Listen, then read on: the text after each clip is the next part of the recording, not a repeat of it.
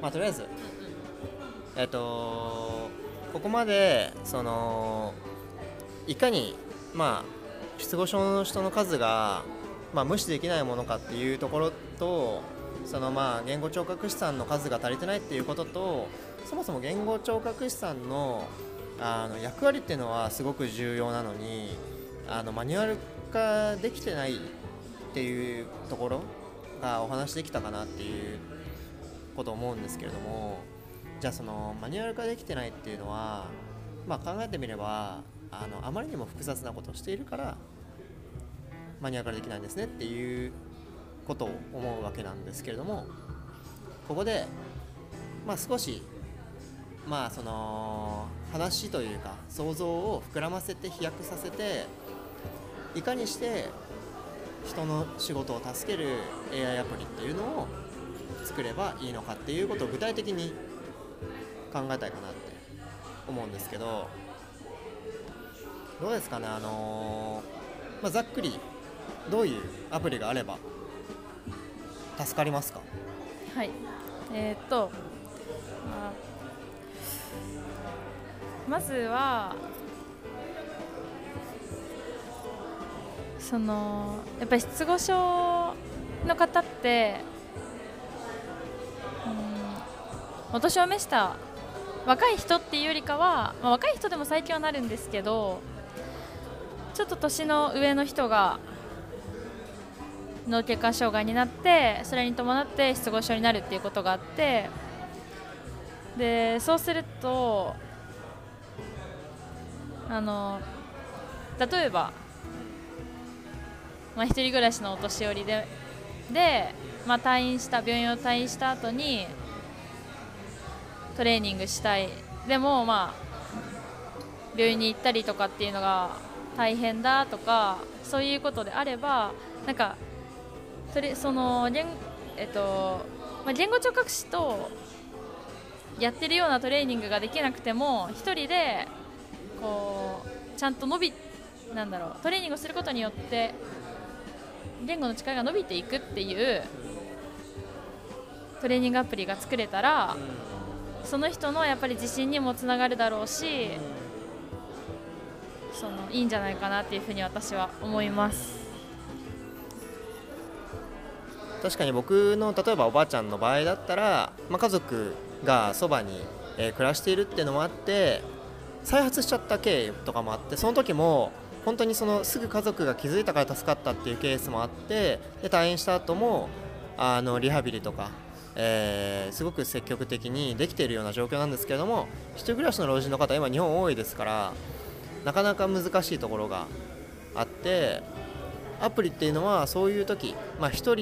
にどうしてもなってしまう方が自分でも訓練できるようなものを作るっていうことに一番向いているのかなっていう気がするんですけどじゃあ、えっと、実際にその退院する前病院で訓練を受けていた時に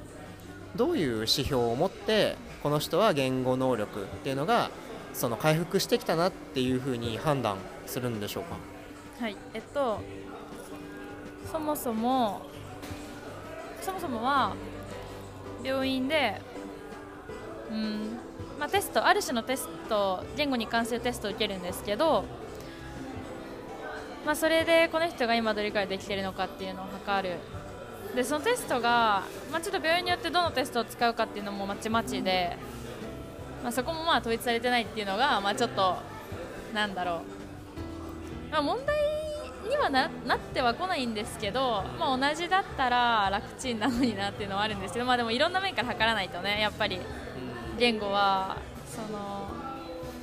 見えてこないというか、まあ、3D 視点じゃないですけど、まあ、そういう視点で見ないといけないっていうのもあるので、まあ、テスト指標がたくさんあるっていうのは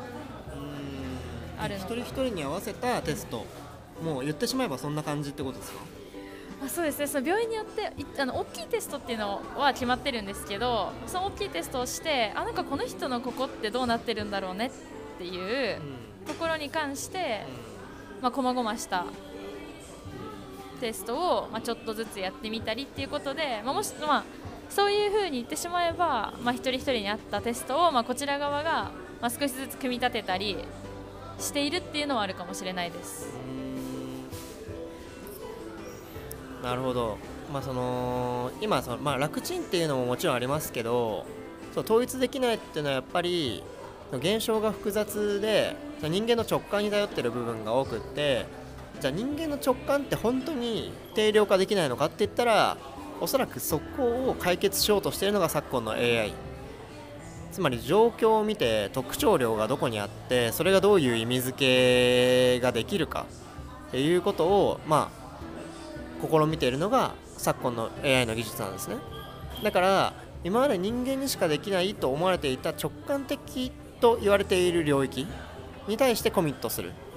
っていうところが、まあ、期待されているんですけどもっていうとまさに今回のその言語障害と言語聴覚士さんの、まあ、症状と診断そしてえ訓練の部分直感に頼ってしまっているのであれば、まあ、なんとか、あのー、本当にいい、えーと、ターゲットかなっていうような、えー、気がするんですけど、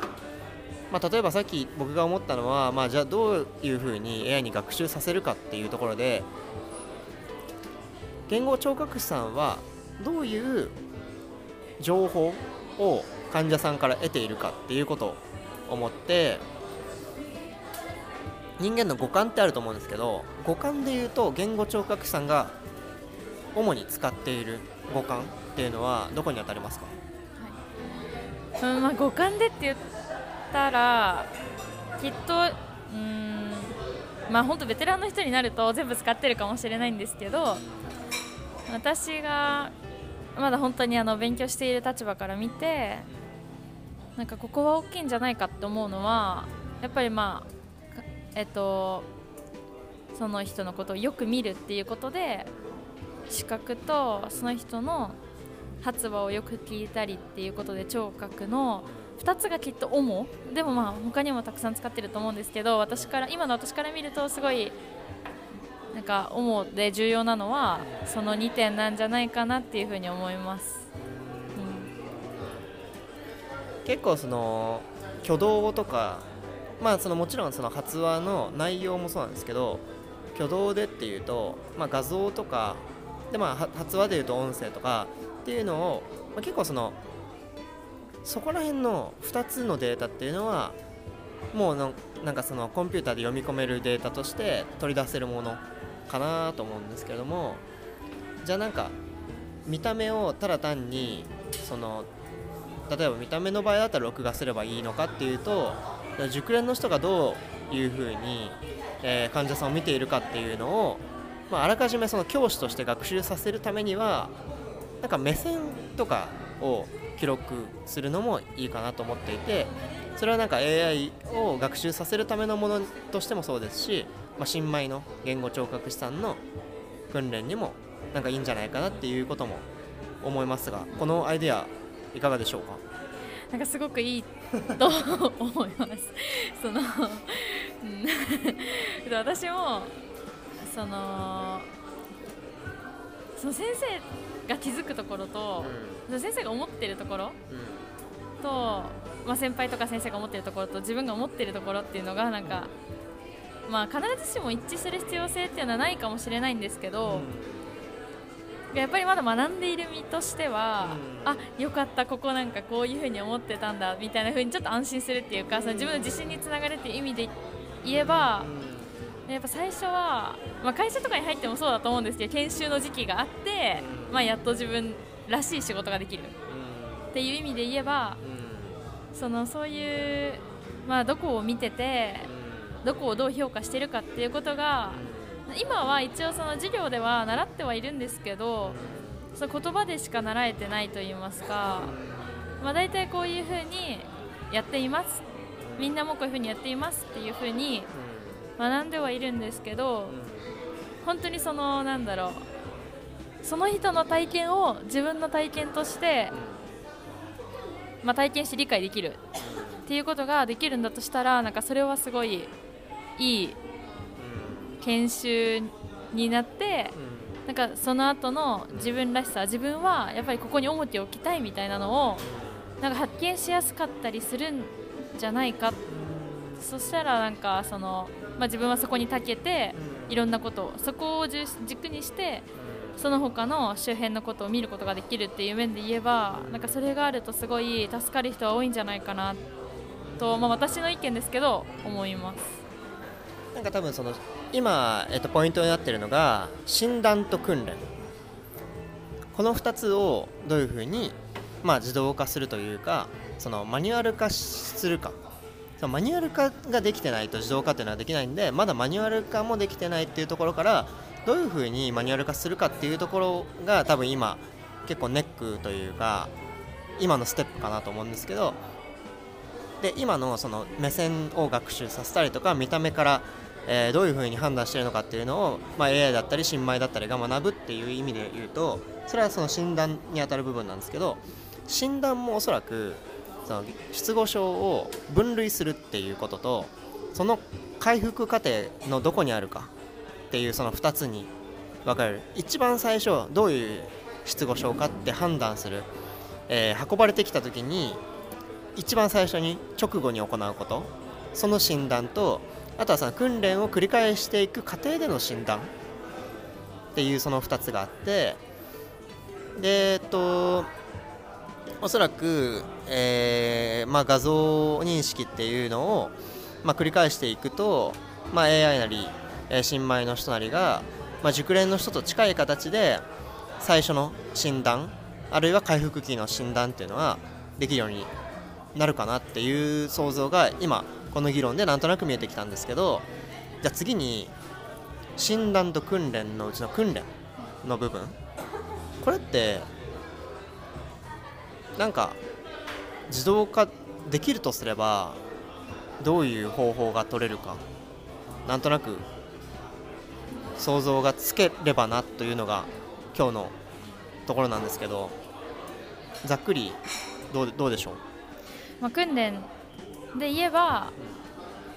そのやっぱり自分で自宅で気軽にできるような訓練アプリトレーニングアプリみたいなのができると、まあ、その私たち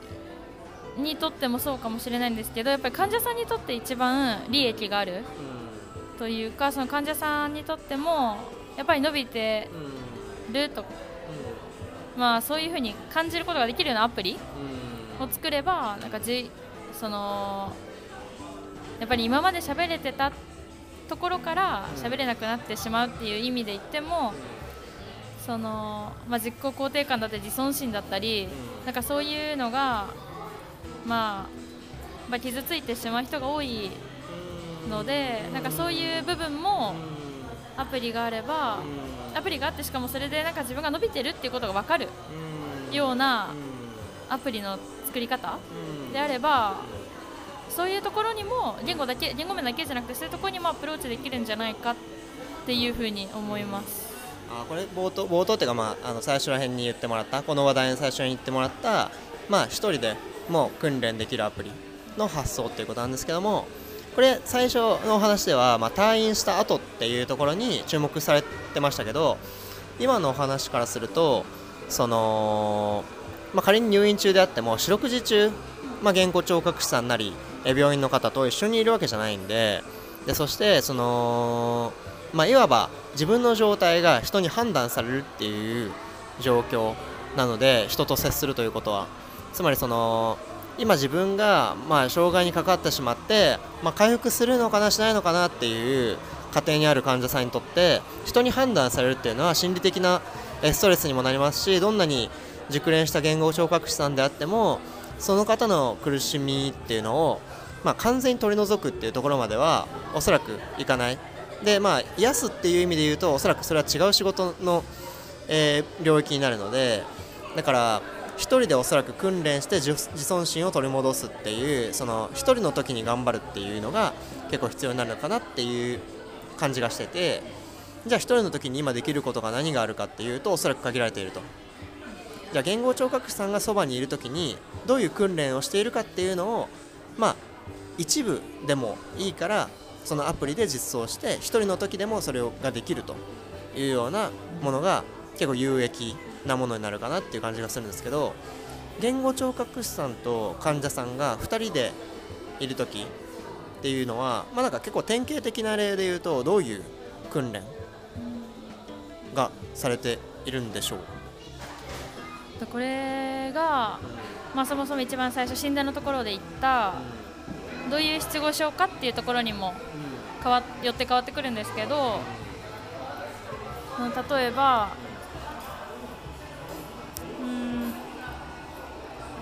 そうですね。まあそのある程度意識のレ意識が戻ってきて、まあ、本当にあのお互いに会話ができるような状態状態になった時のリハビリとしてはうん。例えば理解がいい人だったらその理解している語彙をまず私たちが把握して、でその理解している語彙の音声表出を、まあ、お手伝いしたり、うん、そういうリハビリだったりあとは、えっと、ね、そうです。理解の方が弱い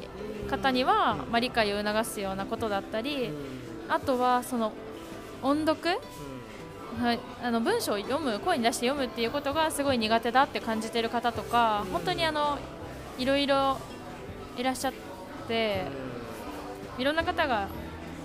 そのいろんな視点で自分の言語を見てるところがあってその自分から、まあ、自分はここをもっとここがダメなんだよねとかここをもっとトレーニングしたいんだっていうことを言ってくださった方にはあのそういうようなトレーニングを考案して一緒にやったりっていうのでなんか本当にあのなんだろう言語聴覚の側言語聴覚士の側もまだマニュアル化できてない言語化できてないっていうのはあると思うんですけど患者さん側からの要求もやっぱり本当に様々でだからそのアプリを作るってなった時にでもやっぱりこ、えっと、言語聴覚士側も患者さん側も多分共通として持ってるのは言語で人とコミュニケートする会話するっていう視点で、うん、なんか人に分かってもらえるかどうかっていうところであの両者いろんなことをトレーニングやったりするので、まあ、そこがなんだろうそこに重きを置いて、まあ、アプリを作るんだったらやるべきかなっていうふうに感じます。僕さっきも言った通りそのおばあちゃんがあのこういう失語症になってしまったっていう経緯もあってすごく具体的に想像がつくんですけど本人はものを読むことはできるけれども発話するってなった時にあの違う脳の使い方が必要になって一部しか話せないと。でこれは今まで知らなかった。今話を聞いていて分かったことなんですけど本人の中で理解が深いものに対してはやっぱり発話っていうのがまあ、容易であると。その中でもできる方になる。それは語彙によって変わるっていうことなんでまあなんか今少し思ったのはそのアプリの中で実装できるものの第一歩としてはさまざ、まな読み物がその中にあってでその中でその患者さんがどの語彙に対して理解があるかっていうのをその一つ一つの言葉に対してあのアプリの中で区切りをつけてあげてこの言葉っていうのは自分の中ではまあ、発話しやすいとかしにくいとかっていうのをマーカーをつけていきます。で発話できたものに対しては例えば青のマーカーをつけます。で発話ができなかったものとか、えー、しにくいものに対しては例えば赤のマーカーをつけます。でその例えば1つの読み物に対して、まあ、青のマーカーでえー、多くの部分埋めていくことができればそれは訓練がうまくいっているっていうことになるのかなとか。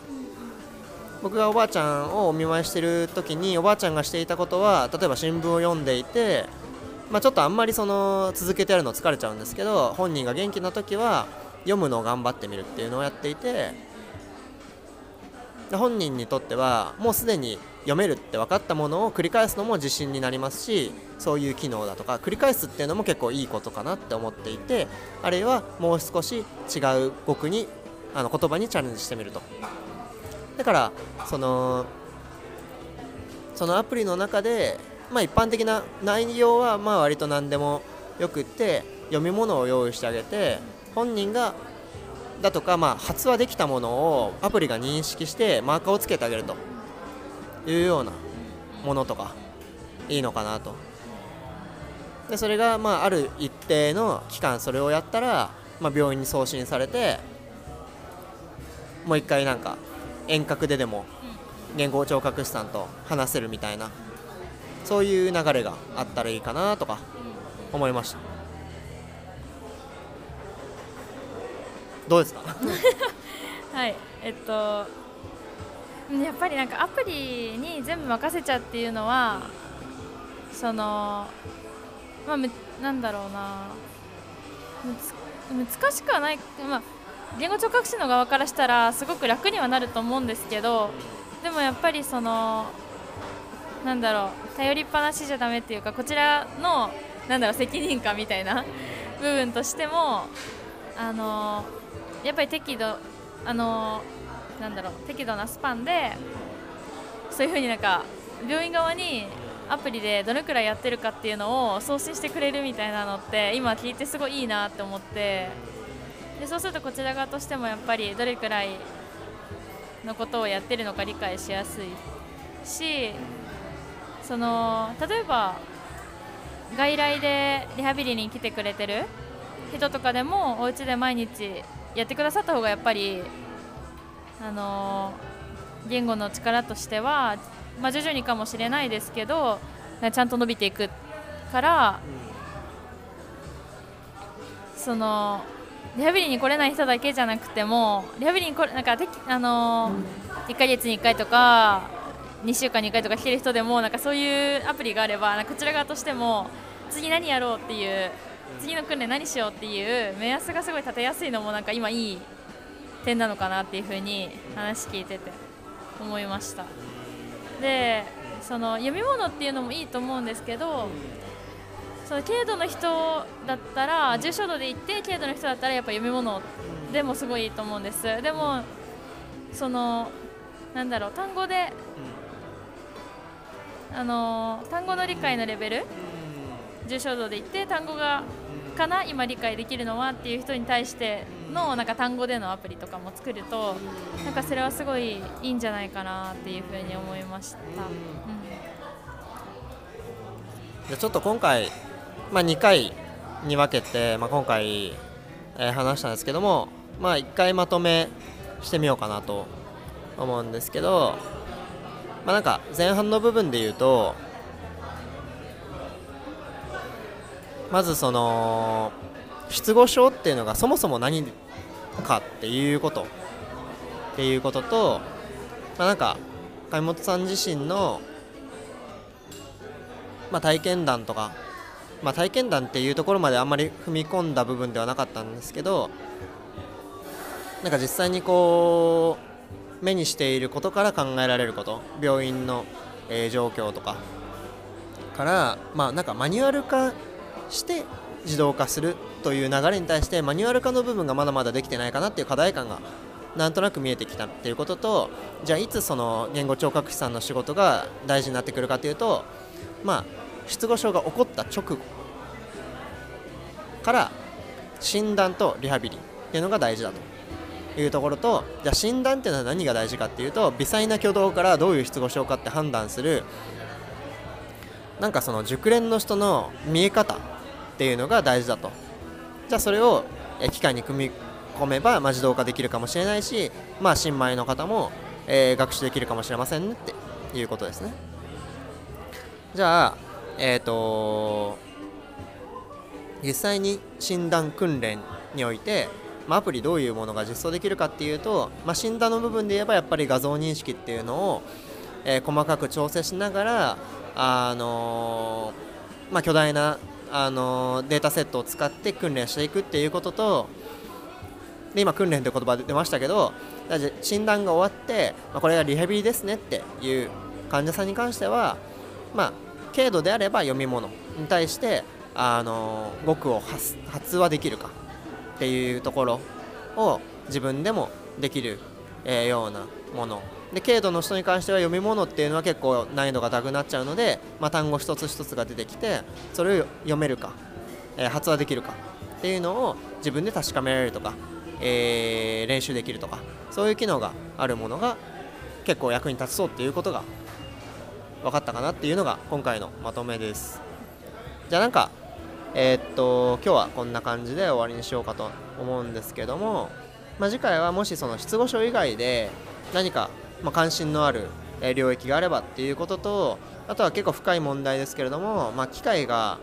まあえー結構重要な局面で失敗をしてしまうとかあとはその本当に患者さんって機械を目の前にして人間を目の前にするのと同じパフォーマンスが得られるのか出せるのかっていうところに踏み込んで話ができればというふうに思ってます。じゃあ今日はこんなところでありがとうございました。お疲れ様でした。ありがとうございました。